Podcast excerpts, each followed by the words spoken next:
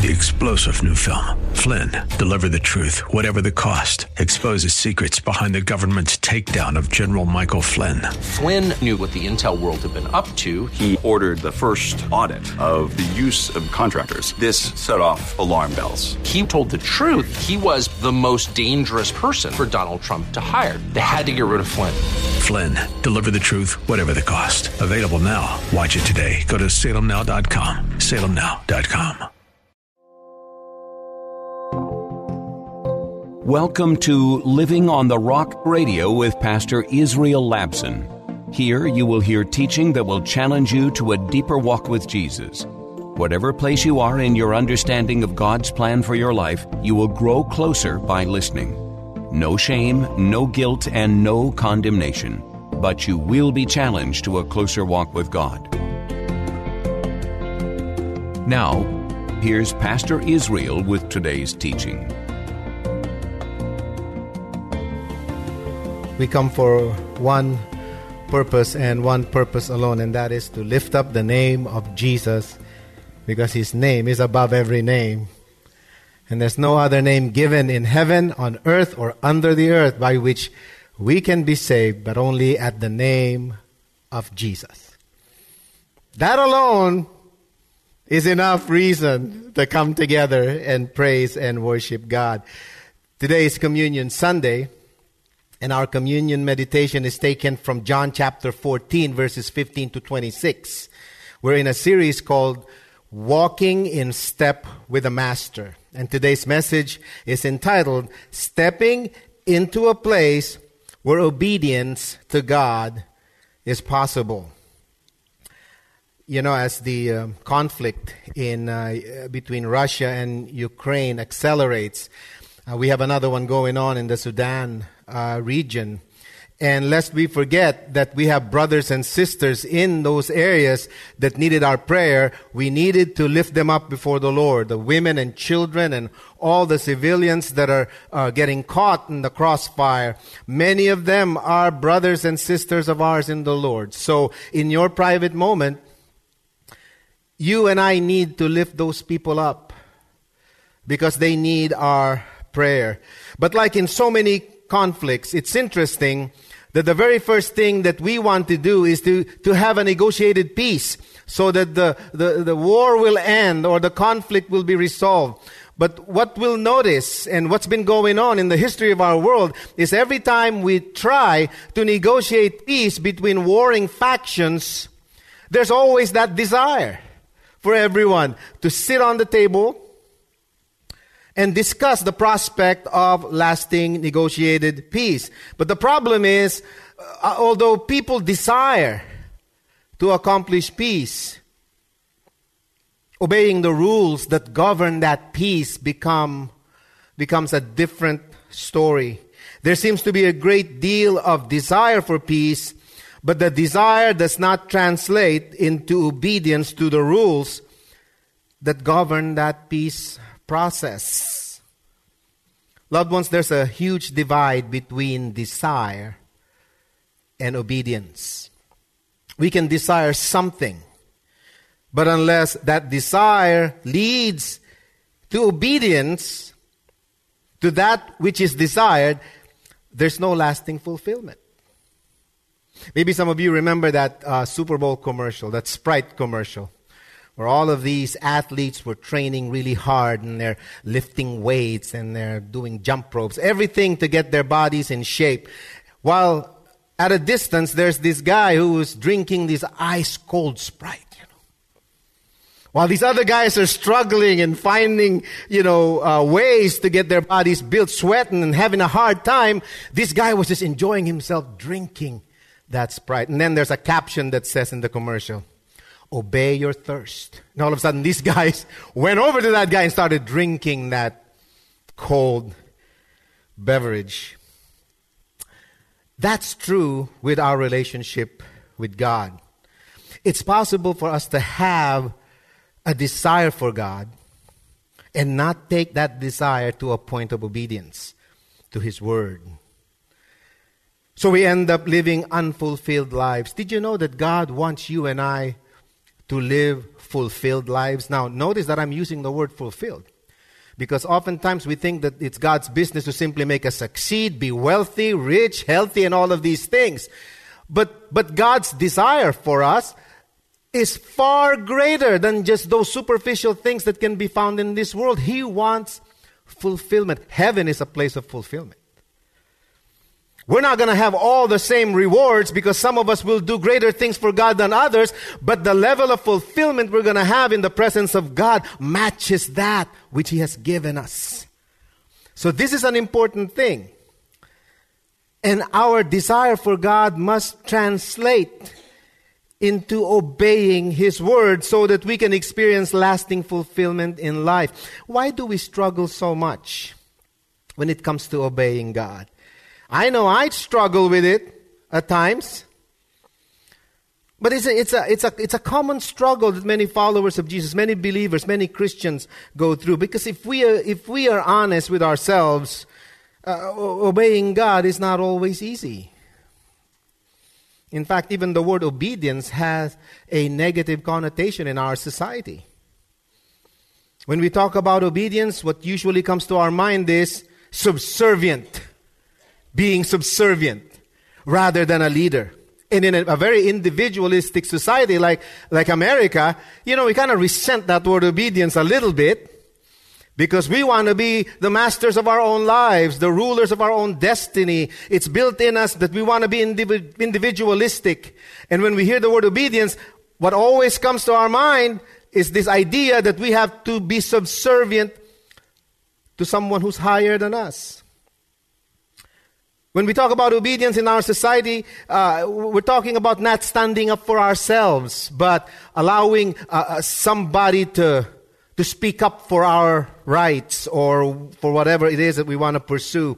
Obedience in our society sometimes means someone else must be higher. Um, you may have a negative uh, connotation or you may have a negative meaning. Um, to, to, the word obedience may have a negative meaning in this world, but if you apply that to our relationship with the Lord Jesus Christ, it becomes a, a, a source of power. That negative becomes very positive because the, the, the power of the tenets of our faith is found when we obey the words of Christ. All of a sudden, that subservient attitude becomes a servant leader, which is who Jesus was. Did you know that Jesus, there's no question about Jesus being a leader, but he demonstrated the power of his leadership by being a servant. When we think that we have the power on our own to solve all the issues in life, what is better? To do it yourself or for God to stand with you every waking moment of your life, I think it's a no brainer.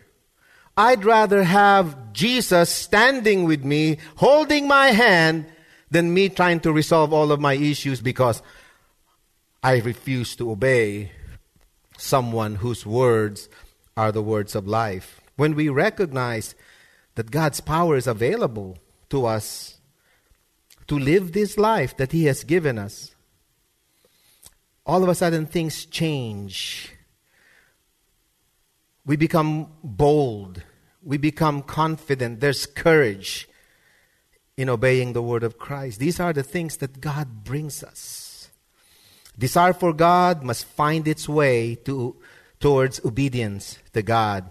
And Jesus very clearly taught this principle to his disciples that desire for God is one thing, and obeying God is another. You and I can desire God all we want. Many of us have that desire, but we crumble and we stumble and we fumble and we fall when it comes to obeying the words of Christ. But Jesus knew that we're going to struggle with this. Jesus knew that his disciples then and his disciples now will have a hard time dealing with the words and the commandments that he has given them. So what did he do? He sent us the Holy Spirit. Amen? On the day of Pentecost. The purpose of the Spirit's coming And the purpose of Him in filling us and empowering us is so that we can take our desire for God and enable us to obey the commandments of God. In other words, this is the sermon statement for today. God sent us the Holy Spirit not merely for us to desire God, but to ultimately obey God. Because it's possible for us to desire Him and not obey Him. And we will see that in scriptures. And Jesus said, I will send you the Holy Spirit, and He will be your counselor. And when He does, what's the main purpose of the Holy Spirit? So that we can, in fact, obey Jesus. So don't shut me down yet. There's a lot of things to the ministry of the Holy Spirit that we need to look at in scriptures so that we can take our desire for God, which everybody has this morning, otherwise you wouldn't be here. But we need to take that desire to a point of obedience. Turn to John chapter 14. If you have a bulletin, it's printed there. Or if you don't have a Bible or a bulletin, I think it's going to be printed over here. John chapter 14, verses 15 to 26. This is Jesus' teaching on the coming of the Holy Spirit. Part of it, anyway. Verse 15, Jesus began with these words If you love me, you will obey what I command. And I will ask the Father, and he will give you another counselor to be with you forever. I want you to underline that word forever because if you're a Christian, okay, the Holy Spirit is abiding with you and I, and the Holy Spirit will not go anywhere. All right? the Spirit of truth. The world cannot accept him because it neither sees him nor knows him. But you know him, for he lives with you and will be in you. I will not leave you as orphans. I will come to you. Before long, the world will not see me anymore, but you will see me. Because I live, you will live also. On that day, you will realize that I am in the Father, and you are in me, and I am in you. Whoever has my commands and obeys them, he is the one who loves me. He who loves me will be loved by my Father, and I too will love him and show myself to him. Verse 25, verse 22 rather. Then Judas, not Judas Iscariot, said, But Lord, why do you intend to show yourself to us and not to the world? By the way, Jesus just answered the question by saying the Holy Spirit cannot be recognized by the world because the Holy Spirit is, guess what? Only be discerned, can only be discerned by the people who follow Jesus. But the disciple named Judas still asked the question, why do you intend to show the Spirit to us and not to everybody else? And look at this, look at Jesus' reply to that question. Jesus replied, if anyone loves me, he will obey my teaching. My Father will love him, and we will come to him and make our home with him. He who does not love me will not obey my teaching. These words you hear are not my own, they belong to the Father who sent me. All this that I have spoken while I was still with you. But the Comforter, the, the Counselor, the Advocate, the Holy Spirit, whom the Father will send in my name, will teach you all things and will remind you of everything I have said to you. Well, you know, the, the beauty of the scriptures is all you need to do is to read it and it teaches you everything, right? But, you know, you brought me up here to be pastor, so I'm going to have to do my job this morning. Amen? Praise God. A few communion meditation thoughts from this passage about the difference between mere desire and obedience to God. There are three things that I want to leave with us. I hope to uh, inspire or encourage our hearts this morning about this difference between desire and obedience. Number one, desire for God has many pursuits, but obedience to God has only one passion. Desire for God has many pursuits, obedience has one passion. Look at verse 15 again. Jesus says, if you love me, you will obey what I command. Simple enough statement. Jesus was giving the condition of truly desiring God, truly loving God. He says, if you desire me, if you want me, if you want to put your affection towards me, obey what I command. Now, this word worship that we always use is for the purpose of obeying God through the power of the Holy Spirit. Because the Holy Spirit comes to bring our desire, the desire that you have this morning, to a point and place of obedience in, in our lives. And obedience to God is the expression of passionate worship.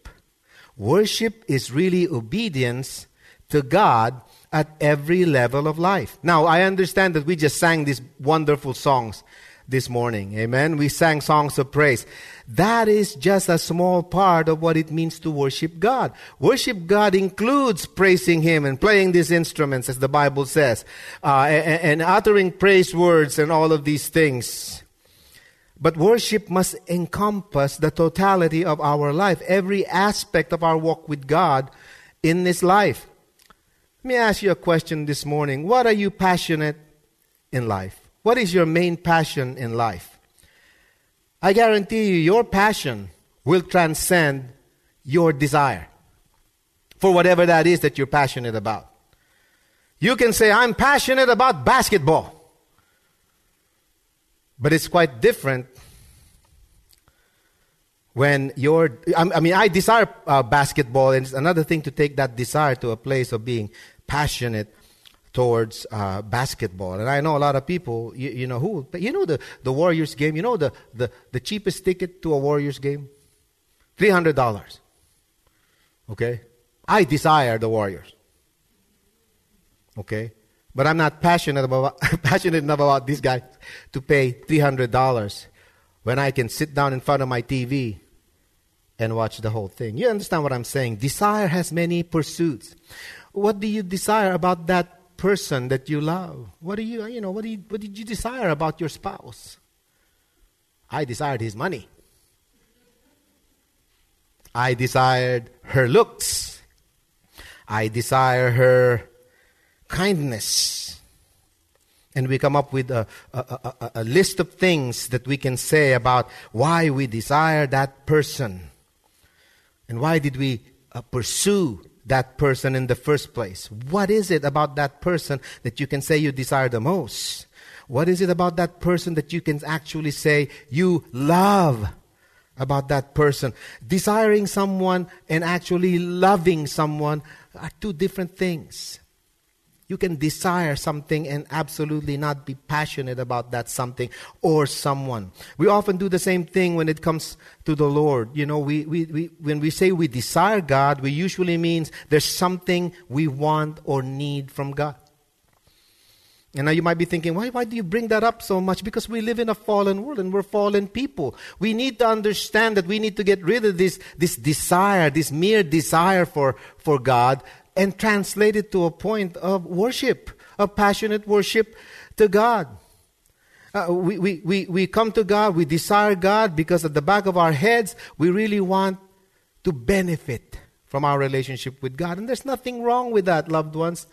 But worship is not for our benefit, it's for God's benefit we always have to remind ourselves that when you come here this morning to worship God, you leave all of your issues, your problems, and all the things that kind of boggles your life, boggles your mind, and you and I focus on worshiping God. Because worship is the only thing you're giving back to God, people. Amen? You can't put anything on the table. When, when God wants to negotiate with you, a negotiation of peace, what do you bring to the table? Nothing except for worship. What do we bring to God this morning? Nothing but worship. We need to show that to the Lord. When we come only seeking to benefit from the presence of God, we miss the act of worship. Because worship, again, is for the benefit of God. And the true sign of worship is the desire in us to pursue God by obeying His will, obeying His commandment, obeying His word. You might be thinking, this is Christianity 101. Pastor, this is basic Christianity. It is. It's foundational to our understanding of Christianity. And why, again, why is it important for us to keep going back, especially at communion, to these foundational things of the faith? Because if you have a messed up foundation in your life, it doesn't matter Oh, I mean, if you have a messed up foundation in your house, it doesn't matter how beautiful your kitchen, your bedroom, your living room, or everything else in your house look. If the foundation is rotten, that house is going to crumble. The same thing with our relationship with God. We need to take our desire for God to a place of true worship. And true worship takes place when the Holy Spirit compels us to obey the will and the word of Christ. I want you to read Psalm 119 in your spare time, especially meditate on verse 14. We should read the whole thing, Psalm 119. But for our sermon this morning, we'll concentrate on verse 14. Look at what it says. It says, I rejoice in following your statutes as one rejoices in great riches.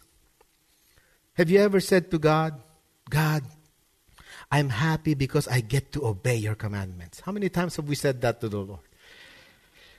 God, I'm just so glad I can obey you. Because when I get to obey you, you get to fulfill my life. How many times have we sang songs about obeying God's commands? Not a whole lot of songs. That's why we need to go back to the hymns, amen? I mean, modernize the hymns. I mean, I don't want to uh, start singing in the church like a bunch of old people from ancient times. But we need to go back to those hymns because those, those hymn writers understood something very clearly, and that is obeying God's word is the ultimate sign that we are entering the worship of God. So, so next time when, when our worship team, you know, some of you can write songs, write songs about obeying the commandments of the Lord. Because that constitutes loving God. Here's, here's another one. Psalm 122 and verse 1. You're going to get a kick out of this. It says, I rejoice with those who said to me, Let us go to the house of the Lord. Are you happy you're in the house of the Lord this morning? Wow, I don't see anybody smiling. Rejoice. I rejoice when someone said to me, Let us come to the house of the Lord. Did you know that coming to the house of the Lord is a commandment of God? And let me say this thing too, and I don't want to offend anybody, okay? Please, you know me, know, you know me better than that, okay? I don't want to offend anybody. But if you get offended, I apologize already, okay? I'm going to say it very softly. Church is for God's people. I don't expect pagans to come. I don't expect the heathen to come church is for God's people. It shows that we have a desire to worship God. It shows that we have a desire to discover the will of God. 99.9% of the will of God is in the Word of God. That 1% is none of our business. God has given us everything so we can worship Him he has given us the Word, His Bible. He has given us the church. He has given us salvation. He has given us the Holy Spirit. There's no table unturned by God when it comes to us coming to Him in worship. Obedience to the Word of God is a mandate only to believers. So if you're finding yourself at a loss, as to whether you ought to be in the house of worship, there's a deeper problem. There's a desire for God, but that desire has not translated into obeying God. I rejoice with those who said to me, Let us go into the house of the Lord. I want you to look at somebody and tell that person, The sermon is long, the sermon is boring. But I'm glad you're here. Come on, come on, come on.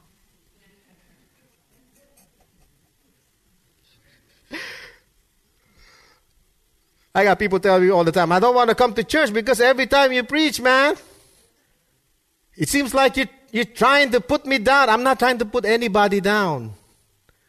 I'm not trying to, I'm not trying to make anybody feel guilty. If, if, if, if you're feeling guilty this morning, there's a deeper problem. Amen.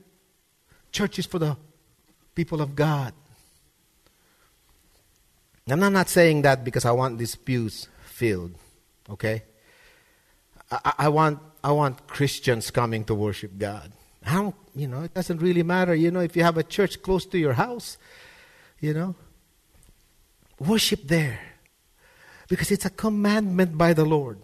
It's an act of worship. Now, this desire versus obedience is, pa- is found in scriptures no more clearly illustrated than in Samuel chapter 15. You've been listening to Living on the Rock Radio with Pastor Israel Lacson, a ministry of Living Rock Christian Church in Sunnyvale, California. If you have been helped by this radio program and would like to keep it on the air, your continued prayerful and financial support is greatly appreciated please visit livingontherockradio.com, where all your tax deductible gifts will go directly to the radio ministry. That's livingontherockradio.com. Living Rock is a church that doesn't care how you are dressed or what candidate you voted for. A church made up of imperfect people from all walks of life with a hunger and thirst to understand God's plan for our lives. No matter what you've been through or what questions you may have about God and faith, you will find love, grace, and hope at Living Rock Christian Church, 675 East Taylor Avenue in Sunnyvale, with Sunday worship starting at 10:30 a.m. More information at livingontherockradio.com. Three star general Michael J. Flynn, head of the Pentagon Intelligence Agency, knew all the government's dirty secrets. He was one of the most respected generals in the military. Flynn knew what the intel world had been up to, he understood its funding. He ordered the first audit of the use of contractors. This set off alarm bells. The explosive new documentary, Flynn, Deliver the Truth, Whatever the Cost, and covers the facts behind this scandal. Flynn told the truth. He was the most dangerous person for Donald Trump to hire. I find out the worst enemy that I'm going to face in my life is right here in America. They took my assessment and they wanted me to change it. And I was like, I'm not changing it. They had to get rid of Flynn with in depth interviews, archival footage, and never before seen personal records of the man behind the headlines. I just felt like I was drowning. Flynn, deliver the truth, whatever the cost. Available now. Watch it today. Go to salemnow.com. Salemnow.com.